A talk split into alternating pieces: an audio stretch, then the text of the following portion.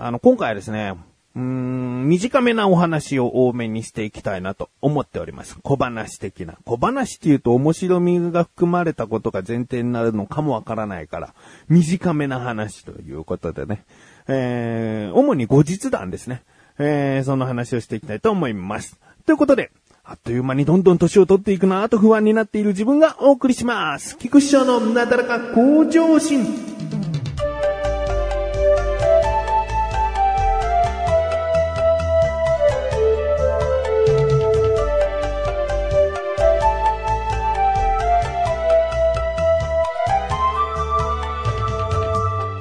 えー、まずね、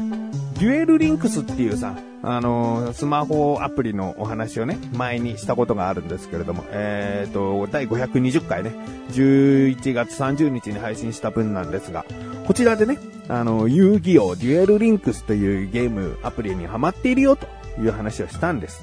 で、正直ですね、最近、まあ、やらないんですね。えー、開いて1回2回戦って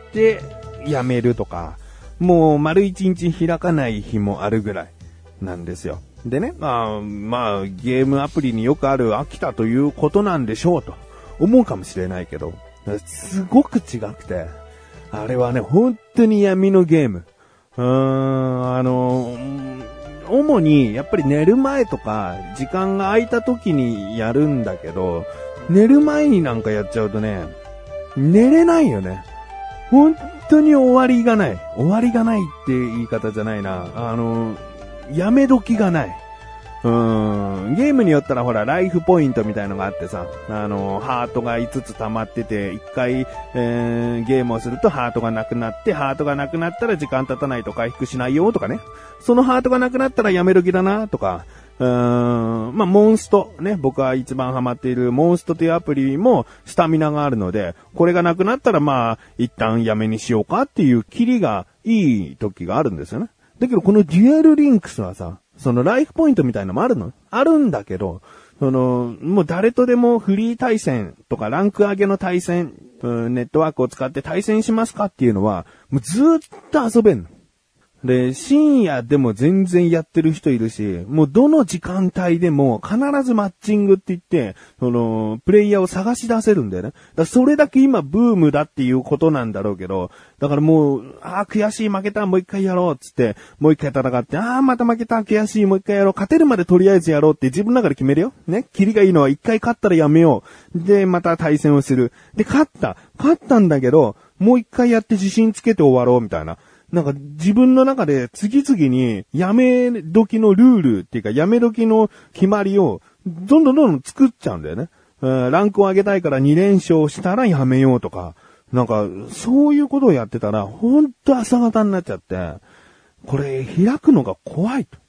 闇のゲームだよ。うーん、もうやり始めると止まらないし、あの、自分の中のデッキってね、カードをどれを使って戦うかっていうのを考えたりするのとか、もう、時間があってもあっても足りないんだよね。これはもうね、ちょっと自分の中でね、怖い。うん、だから本当に最近のルールっていうかもう1回2回戦ったらとにかくやめるっていうルールでなんとかたまにやってる感じだね。うん少し時間空いたからやろうっていうゲームじゃないの。もう少し時間空いてそのままやり続けたくなっちゃうだろうみたいな。うん、1、2回って決めてるけども、もう本当に寝る前とか、その、その後の時間がフリーな時じゃないと怖くてね。えー、ということで、デュエルリンクス超ハマってたんですけど、うん怖すぎてあまりやれなくなっちゃったというね、えーお話ですね。えーあとその前、519回のえー11月23日に配信された分で、神さんがね、いきなり勉強し始めたと。韓国語の勉強をし始めたっていう話をしたと思うんですね。怖い怖いっつってね。で、本当に、本当に目的なく、ただ、その、人々が時間を潰すというかね、あの、趣味の時間として、えー僕みたいにスマホゲームをやってみたり、うん、あと映画鑑賞が趣味だったらね、映画を、うん、見るとかね、えジム行って体をトレーニングして鍛えるとかね。なんかそういう己のこうやることみたいな時間あるでしょそれにただ、韓国語の勉強っていうのを神さんは当てはめているだけで、僕が、あの、検定せっかくだから受けてみればって言わなかったら、本当にただただ勉強してるだけみたい。うん。でね、今もね、ちゃんと勉強してんだよね、夜。子供がね、静まって、夜の11時半ぐらいから、2時間前後ですね。ずっと一人で勉強してんの。ねえ、なんかこれ、すごく自分の中で不思議でさ、勉強じゃん。なんかこう、邪魔しちゃいけない感じもすごいあるんだよね。例えば、ただただテレビ見てるとかだったら、なんか、ね、話しかけて、えーなんか雑談とか仕掛けてもいいのかなって思うけど、勉強に、をしちゃってる人に対して、こっちはよりなんか、家事をしなきゃみたいな。なんかこっちはより何かをしないと、勉強を快適にできるような環境を作ってあげなきゃみたいな。なんかそっちの気持ちになってきちゃうんだよね。勉強されると。うーん。まあ、本当にただの趣味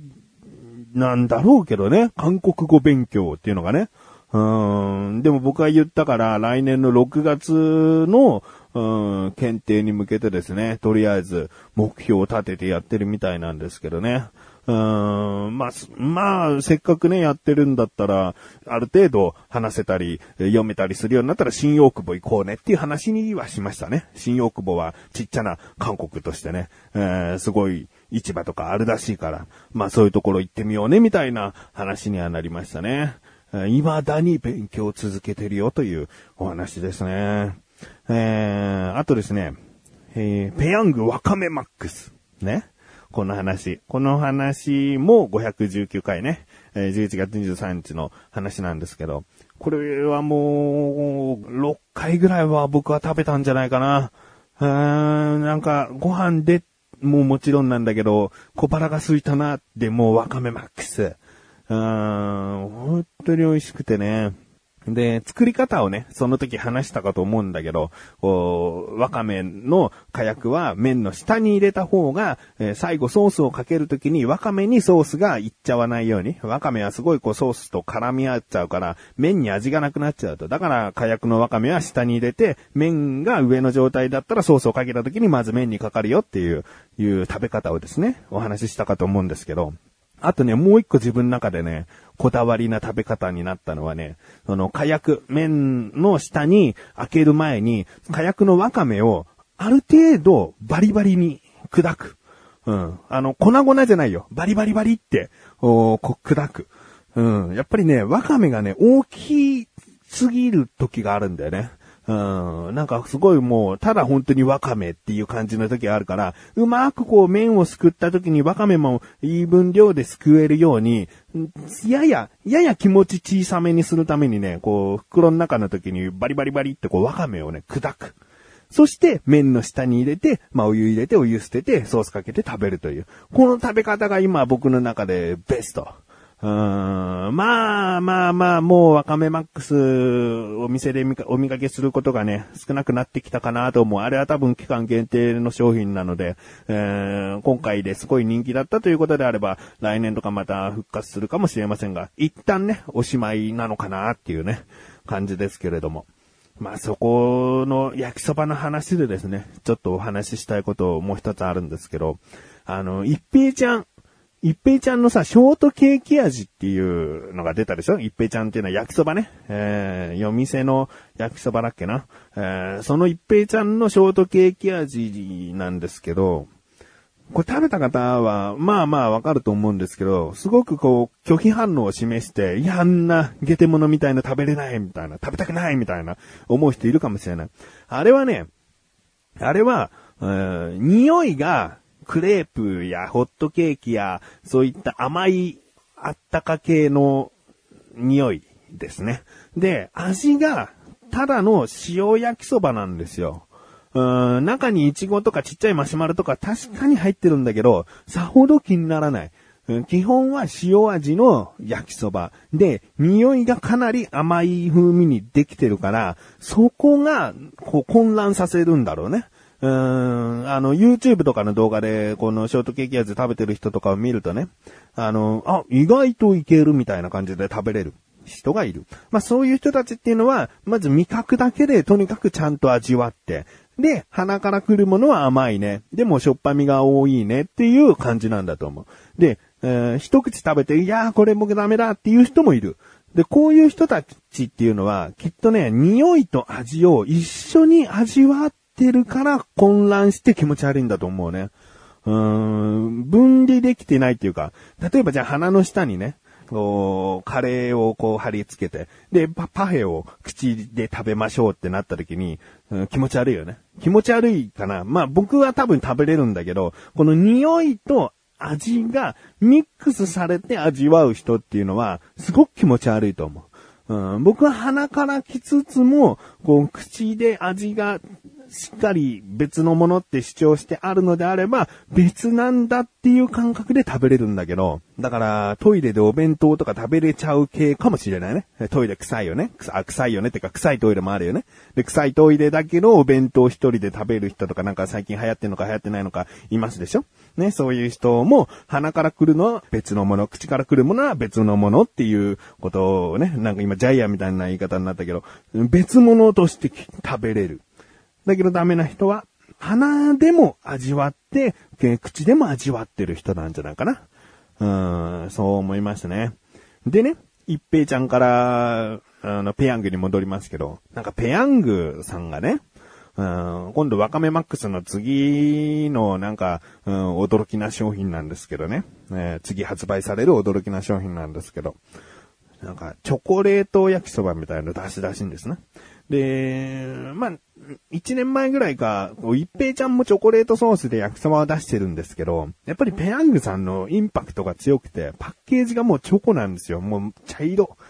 で、もう、ペヤング焼きそば、ギリチョコレート味みたいな、もうパッケージがもう本当に甘いんじゃないかっていうのをね、主張してるんですよね。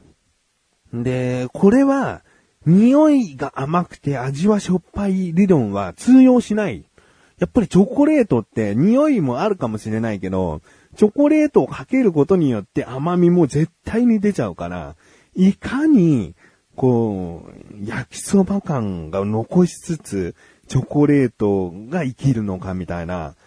うーん、ここのバランスって難しいよね。もう完全にデザート寄りに、もうしょっぱみは本当に塩分はまあちょっとしか入れてません。主にチョコレート味ですってなるとね、まあチョコレートフォンデュみたいな感じになるのかな。うん、所詮は麺は小麦粉でできてるからね、クレープだとかそういったものと変わらないわけだよね。うん、だからその、ずるずるっと吸えるこの麺の形になった小麦をチョコと一緒に食べるとどうなのか。ね、はたまた、えー、味はなんだかんだ、えー、しょっぱみのある塩分強めのご飯としていける感じで香りがチョコレートだけなのかっていうね。そこがね、自分の中で、やや楽しみ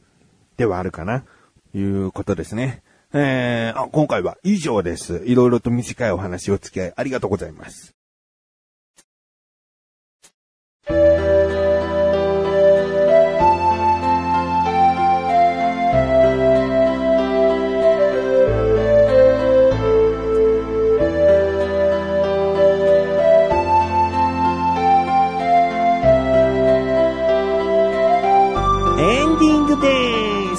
お知らせです。このなだらかご女子が配信されたと同時に更新されました菅井菊池のコンビニ侍2016年ラスト配信分ですね。気になるという方、ぜひ聞いてみてください。えー、2016年ラストはですね、自分からのおすすめ食品で、年末にふさわしいかどうかはですね、えー、ぜひ聞いてみてください。えー、いつもはね、ここでちゃんと言うんだけどね、まあ、最後と、2016年最後ということなのでね、そして小高祐介もですね、えー、スペシャルマンスリーということで、12月分のコンビニ侍には出演しております。小高節聞きたいなという方ね、えー、一旦これでまた小高祐介休止というかね、えー、小高カルチャーが復活するとか、そういった話ではなくなるので、音声出演っていうのが、うん、間が空いてしまうかなと思いますので、えー、小高聞きたいという方はですね、ぜひぜひ聞いてみてください。ということで、なだらか向上者、毎週水曜日更新です。それではまた次回、こうやって菊池勝利したメガネと周りで回るよ。お疲れ様に。